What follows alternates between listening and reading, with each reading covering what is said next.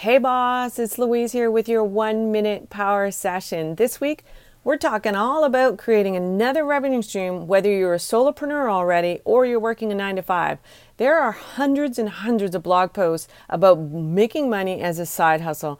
They tell you the what, but they rarely tell you the how, and that's kind of on purpose. But you can pore over these lists after list and find something that you can do to create a second income.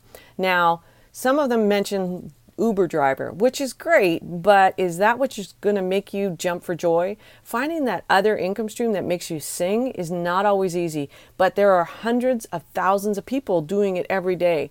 First, find your strengths. If you're not sure what that is, then ask somebody. Sometimes they see you better than you can. Just because you can do it, though, doesn't mean you should do it. Learn more about businesses that are making it happen in this amazing three day summit that you should not miss. If you want more information, go to louisecorville.com slash summit to learn more. Bye for now.